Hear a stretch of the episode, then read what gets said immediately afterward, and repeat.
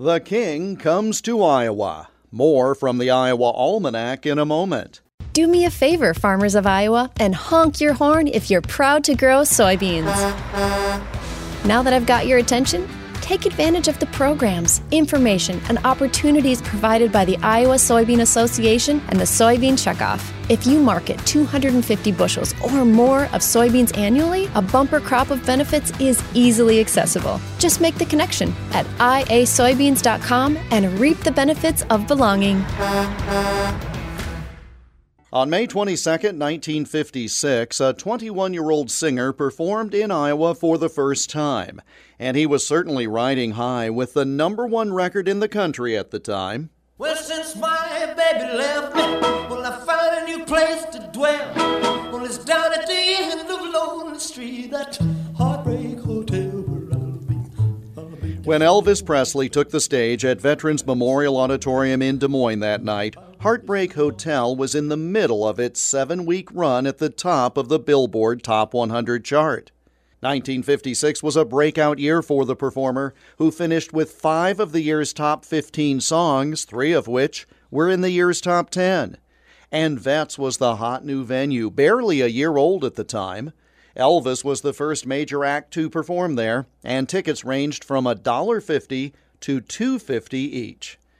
It turned out to be a financial disaster for promoter Smokey Smith because it only drew 3,900 fans.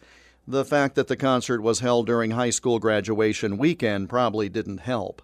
The audience that was there was appreciative in Des Moines that night and in Sioux City the next night, but reviewers for newspapers were not as impressed. A Des Moines reviewer wrote, He started to sing and squirm, and things got worse in a hurry. The reviewer said Presley staggered and jerked his way through one song. And it was worse in Sioux City the next night. His performance was the most disgusting exhibition this reporter has ever seen, the reviewer wrote. Elvis Presley is the male counterpart of a hoochie coochie dancer in a burlesque show. The only consolation is a prediction that Elvis Presley's sensational popularity will be short lived. Perhaps as a result of that treatment, perhaps simply because of scheduling, the king of rock and roll did not do another concert in Iowa for nearly 20 years until 1974.